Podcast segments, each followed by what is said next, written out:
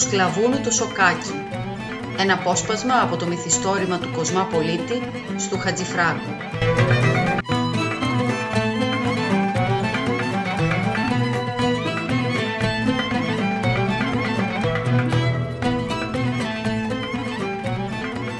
Λοιπόν εκείνο το δειλινό που πρωτοβγήκε ο Τζόνις στεκότανε και κοίταζε συλλογισμένο στο στρώσιμο του σοκακιού, ακόμα πιο αχαμνός και πιο λελέκι. Είχε τελέψει πια το ξύλωμα του καλντεριμιού και τώρα οι αραμπάδες ξεφορτώνανε άμμο και μαλτεζόπλακες. Ο Τζόνι στεκότανε και κοίταζε συλλογισμένος. Πες από ατσιγαριές, πες για να ξελογιστεί από τον πόνο του, κάποια στιγμή που ο κύρ Σωτήρης Αλιφάντης πέρασε από κοντά του, το πήρε απόφαση. «Αφεντικό, με παίρνεις στη δουλειά σου» Ο εργολάβος τον κοίταξε καλόκαρδα. Τόσες εβδομάδες τώρα που ερχότανε στο μαχαλά, κάτι θα είχε ακούσει για τον Τζόνι. Μα τον είδε αχαμνό και γουβιασμένο. «Βαστάνε τα κότσια σου. Δοκίμασέ με». Ο κύρα Λιφάντης ανασήκωσε τους ώμους του. «Μια ελεημοσύνη κάνω», είπε μέσα του. «Ένα οχταράκι με ροκάματο», του λέει. «Μαστρογιάννη», φώναξε τον πρωτομάστορα. «Ο κύριος από εδώ», και του έκανε το μάτι, «πιάνει από αύριο δουλειά. Βάλ τον στα ζεμπίλια». Τον βάλανε να κουβαλάει άμμο.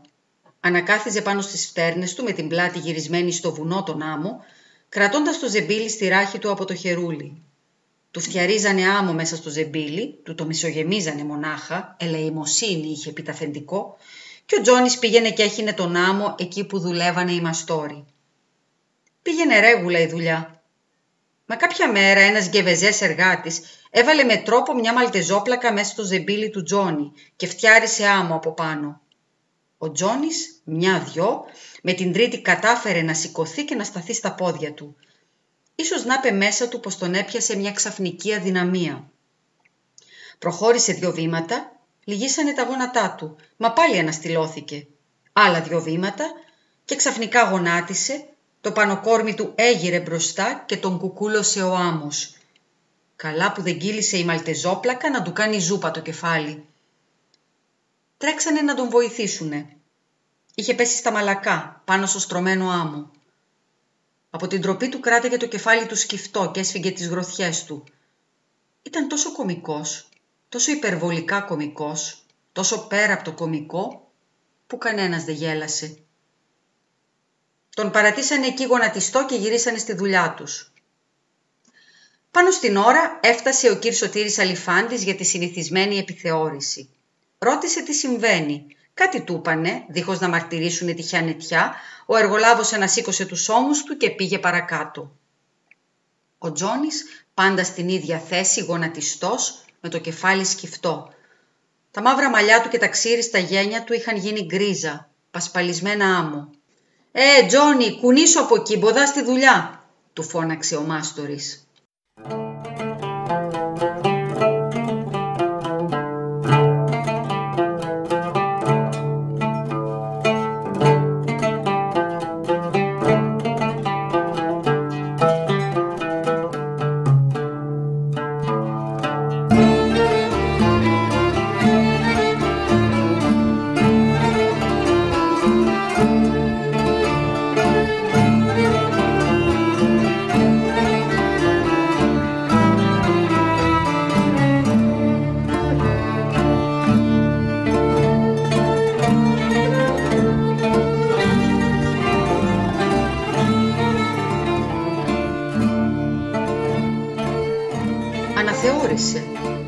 Και με την πρώτη ματιά που έριξε μπροστά του τράβηξε μέσα την ανάσα του και έμεινε με ανοιχτό στόμα γιατί αντίκρισε την ομορφιά του κόσμου. Έκλεισε τα μάτια του και πάλι τα άνοιξε.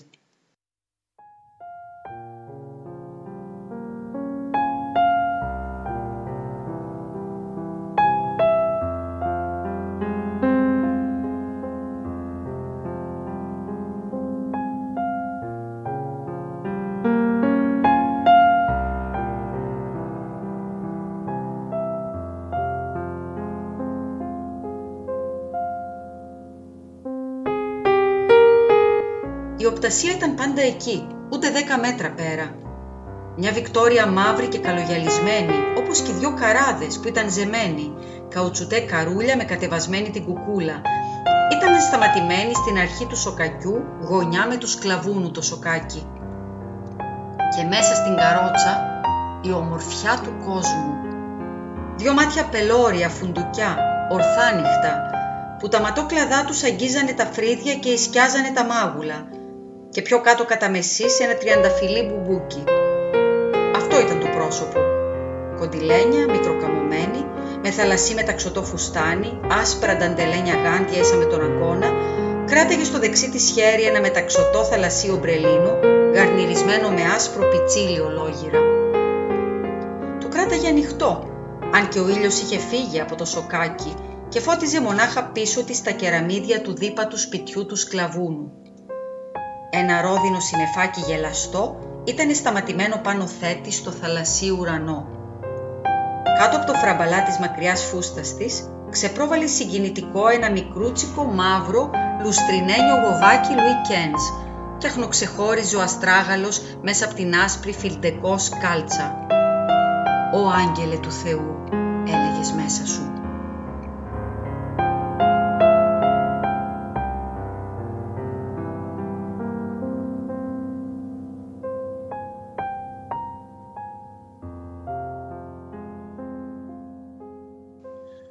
Ο Τζόνις έβγαλε την ανάσα του και αργοσηκώθηκε από χάμω.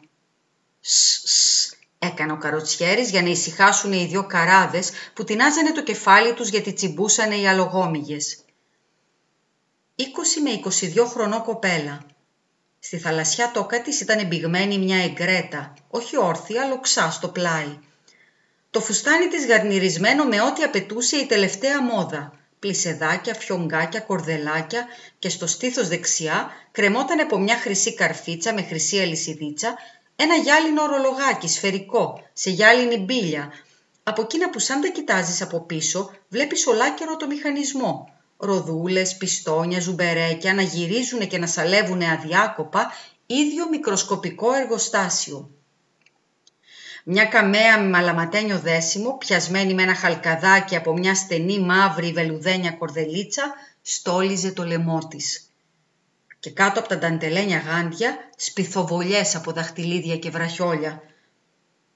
Όλοι μαζί αλήθεια, είχε κάτι το πολύτιμο, πλασμένη από ακριβό υλικό. Βέβαια δουλεμένο επιφανειακά, μα ωστόσο ακριβό, πανάκριβο ολόγυρα στην καρότσα μια λεπτή μυρωδιά ροδόσταμο.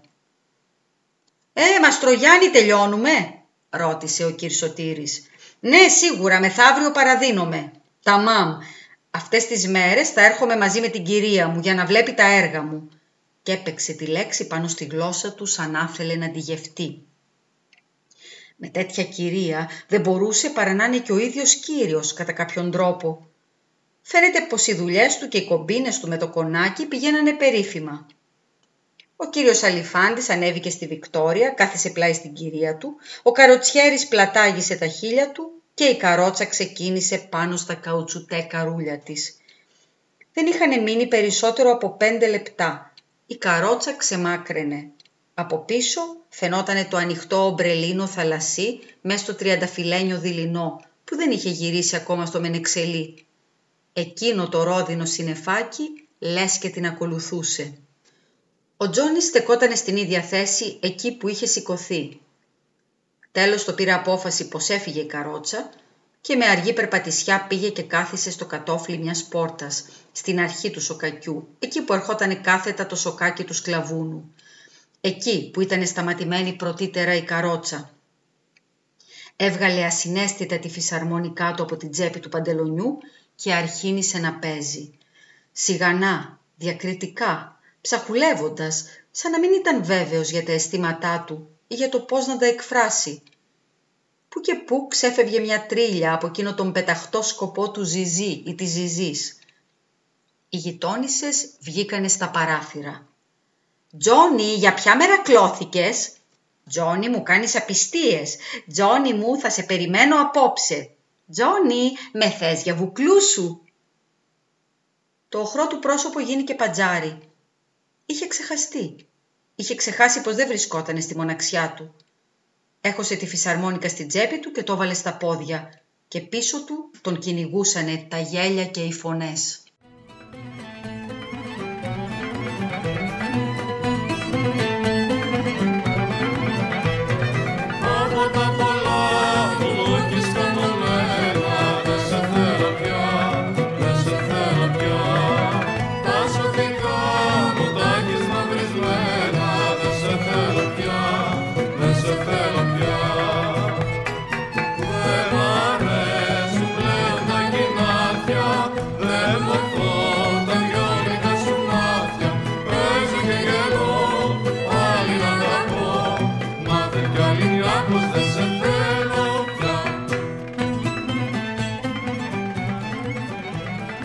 Πρωί δεν πήγε να πιάσει δουλειά στον Τουσεμέ.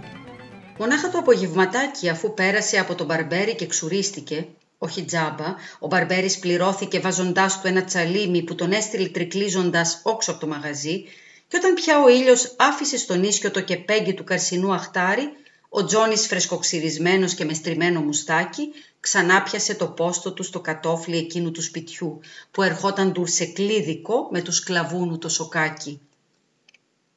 Σήμερα ο κύριος και η κυρία Αλιφάντη φτάσανε πιο νωρίς. Ο ίσιος δεν είχε ακόμα ξεπεράσει τα πάνω παράθυρα του δίπα του σπιτιού. Ο κύριος Αλιφάντης κατέβηκε από την καρότσα και ζήγωσε το μάστρο Γιάννη. «Λοιπόν, τελεύομαι αύριο», Τελέψαμε από σήμερα. Μονάχα αύριο να κοπανίσουμε λιγάκι τις μαλτεζόπλακες με το σφυρί για να θυλιάσουν πιο στέρεα. Και το απογευματάκι, ας πούμε τέτοια ώρα, παραδίνω τον ντουσεμέ. Η άλλη άκρη απέρα, εκεί που βρίσκει το χωματόδρομο, δεν έχει φόβο να λασκάρει. Έλα να δεις τι χτίσιμο της έκανα. Πάμε. Και κινήσανε για εκεί. Ο Τζόνι στο κατόφλι του, αψηφώντας ολάκερη την πλάση, έβγαλε τη φυσαρμόνικα και αρχίνησε να παίζει εκείνο τον πενταχτό σκοπό.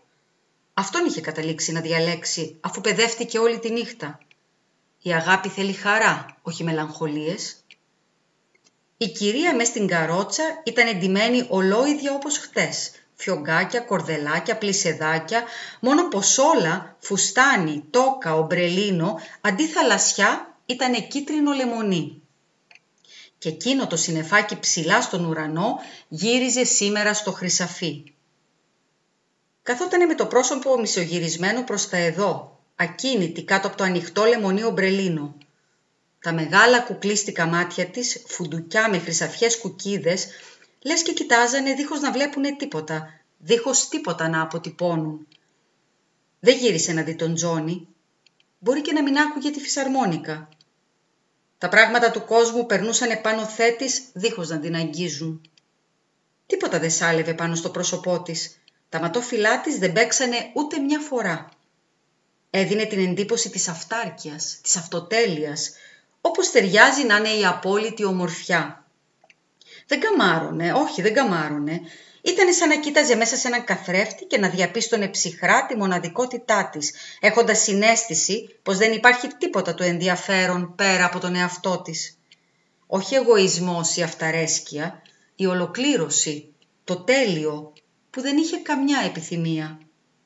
Κάτι σαν Ιρβάνα, και στο μεταξύ ο Τζόνις δώσ' του και έπαιζε τον πεταχτό σκοπό στη φυσαρμόνικα. Ο κύριος Αλιφάντης είχε ξεμπερδέψει με την επιθεώρηση και ξαναγύρισε στην καρότσα. «Ώστε αύριο παραδίνομαι», είπε στο Μαστρογιάννη. «Μπιτή». Και ύστερα στράφηκε στην κυρία του. «Μανταμίτσα, εσύ να κάνεις την πρώτη βόλτα στον καινούριο του Σεμέ, να τον εγκαινιάσεις, να τον πατήσει το γουρλίδικο ποδαράκι σου». Έπαιξε τα ματόφυλά της μια φορά. Κατέβηκε από τη Βικτόρια κρατώντας στο δεξί της χέρι το ανοιχτό ομπρελίνο και ανασηκώνοντας με το ζερβί τη φούστα της για να μην σέρνεται χάμο η ουρά. Ξεκινήσανε μαζί, φαρφουρένια και λεπτοκαμωμένη πλάι στον όγκο του άντρα της, σέρνοντας πίσω της μια μυρωδιά ροδόσταμο. Η επιδερμίδα της ήταν άσπρη, γαλατένια, φοδραρισμένη ροζ. Ο Τζόνις την παρακολουθούσε με το μάτι δίχως να σταματάει το παίξιμο, που τώρα γίνηκε πιο πεταχτό σαν εμβατήριο. Στα παράθυρα οι γειτόνισσες κουτσομπολεύανε, αφήνοντας τον Τζόνι στην ησυχία του. «Καλέ, γιατί κρατάει την ομπρέλα της ανοιχτή, έφυγε ο ήλιος. Θα είναι η μόδα ως φαίνεται. Μισή πορτσιόνα, εφταμινίτικια. Τι της ρέχτηκε κοντζαμάντρας και την πήρε; Τυχερά, κυρία Μερόπη μου. Γυναίκα του είναι η μαντινούτα του. Να τη φυσήξεις θα πέσει χάμω. Νοστιμούλα ωστόσο. Ασύν καλά τα λούσα. Ντίστηνε με ένα τσιτάκι και σου λέω εγώ.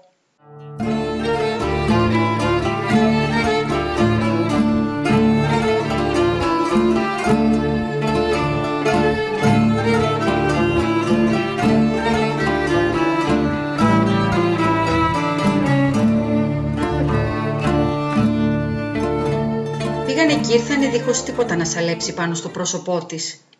Ανέβηκε στη Βικτόρια κοντυλένια μη μου άπτου.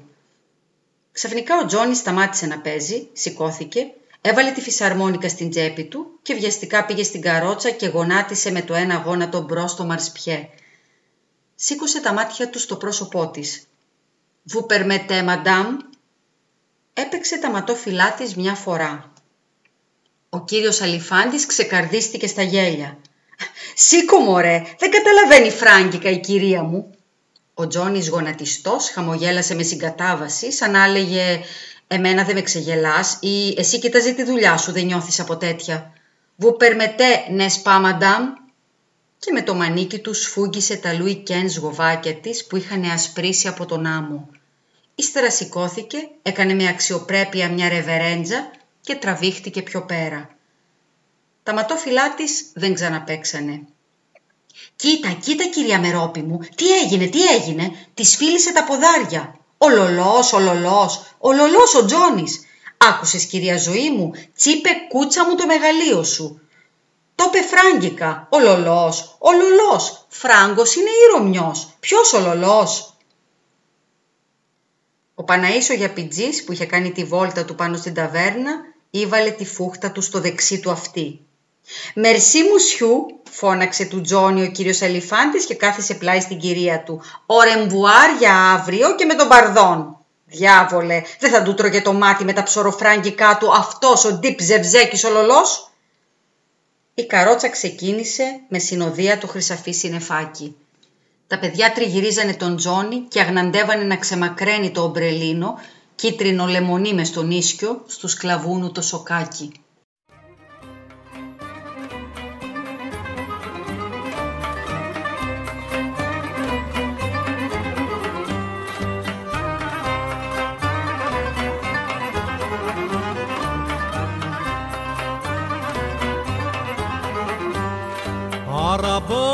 Περνά, σκόνη γίνεται Αραμπάς περνά, σκόνη γίνεται Σηκώ στο φουστανάκι σου να μη σκονίζεται. Σηκώ στο φουστανάκι σου να μη σκονίζεται.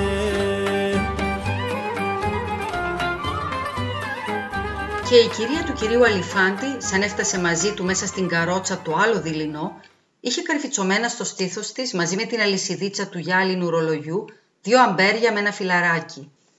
Σίγουρα τα φορούσε δίχως κανένα νόημα, όπως δεν παίζουν και κανέναν ρόλο σε αυτή την ιστορία, εξών περιγραφικό ή διακοσμητικό. Ταιριάζανε πολύ όμορφα με το ομπρελίνο και το φουστάνι της και τα δυο με εξελί ανοιχτό, φραμπαλαδάκια, κορδελάκια, φιωγκάκια, πλησεδάκια, όπως και με το μενεξελί συνεφάκι ψηλά στον ουρανό, που είχε ξεμείνει εκεί, μια και είχε πέσει το μελτέμι. Ο κύριος Αλιφάντης με τα μπλού του σήμερα, επίσημος, κατέβηκε από την καρότσα. Τον υποδέχτηκε ο Χατζησάβας. «Μουχτάρε Φέντη σου παραδίνω τον Τουσεμέ. Γιουζέλε, άφεριμ άφεριμ. Έλα μαζί μου να τον επιθεωρήσεις». Πήγανε όσα με την άλλη άκρη και γυρίσανε, ανάμεσα σε μια διπλή παράταξη από ανοιχτά παράθυρα, μάτια και γλώσσες. «Γιουζέλε», ξανά είπε ο κύριος Αλιφάντης, «τσοκ Γκιουζέλ, υπόγραψε πως τον παράλαβες».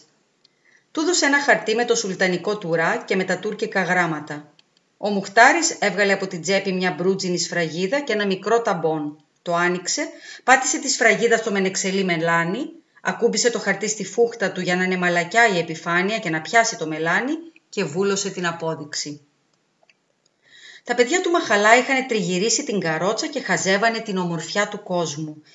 Τη χαζεύανε μαγεμένα και ανήσυχα μαζί, με καρδιοχτύπη, σαν να είχαν το προέστημα πως κάτι θα έπαιρνε μαζί της η κυρία, φεύγοντας απόψε τελειωτικά, νιώθανε προκαταβολικά μια στέρηση.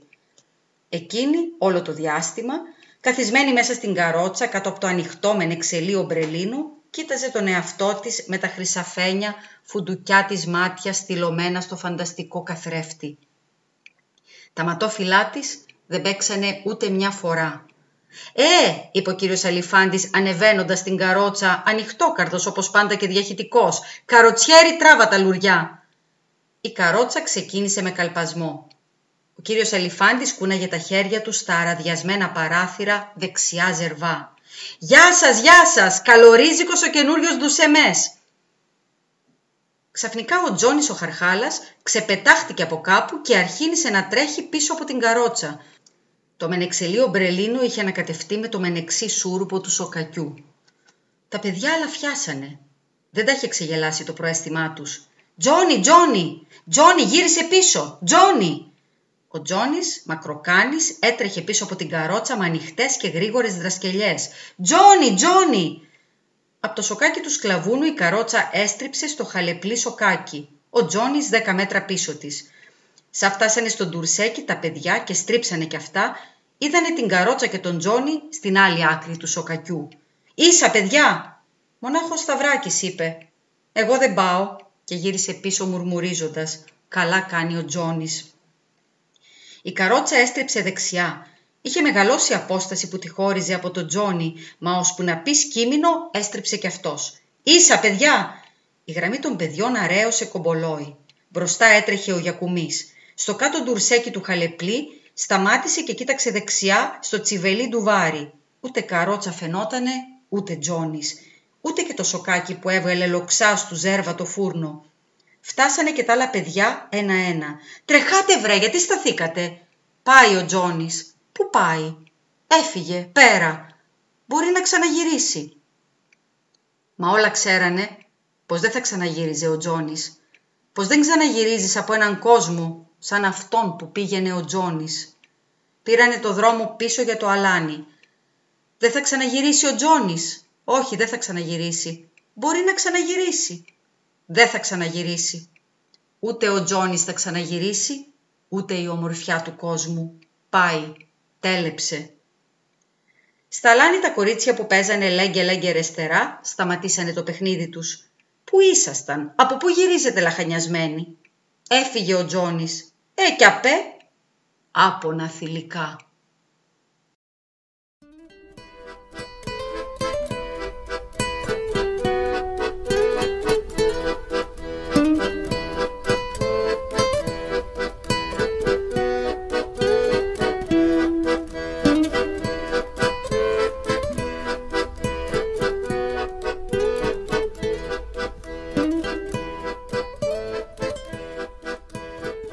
Δεν ήξερε τι απόγινε ο Τζόνις. Ξεχάστηκε με τον καιρό. Πότε και πότε τα παιδιά τον βάζανε στο νου τους, κοντά σε αυτόν και την κοκόνα μέσα στην καρότσα. Και οι εφημερίδες αγνοήσανε την εξαφάνιση του Τζόνι και οι τρεις ελληνικές εφημερίδες που βγαίνανε εκείνο τον καιρό. Δύο πρωινές και μια απογευματινή, που όλες κυκλοφορούσαν ωστόσο κατά τις τέσσερις μετά το μεσημέρι, γενικά δισέλιδες. Ο Γεροκαμπούρης εφημεριδοπόλης, τα παιδιά τον παίρνανε από πίσω και τον φωνάζανε γαρδαρόμπα, διαλαλούσε στα σοκάκια. «Μεγάλη εφημερής με σπουδαίας ειδήσεις. Και οι νοικοκυρές τον φωνάζανε στο σπίτι και του προσφέρανε παξιμαδάκι και καφέ. Ύστερα συνέχιζε τον γύρο του. «Μεγάλη εφημερής με σπουδαίας ειδήσεις.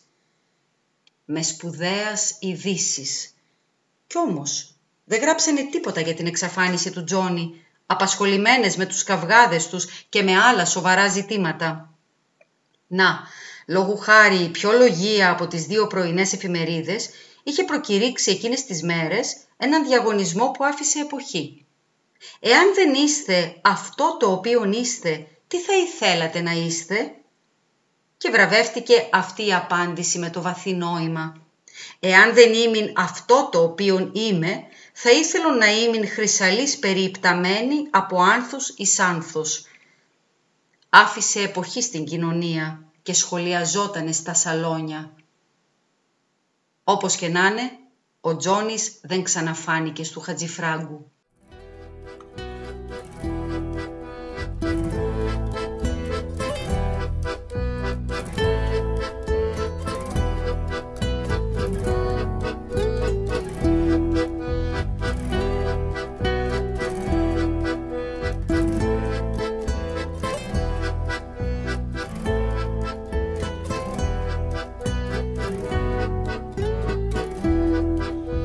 Χριστίνα Μπράβου διάβασε ένα απόσπασμα από το μυθιστόρημα του Κοσμά Πολίτη του Χατζηφράγκου.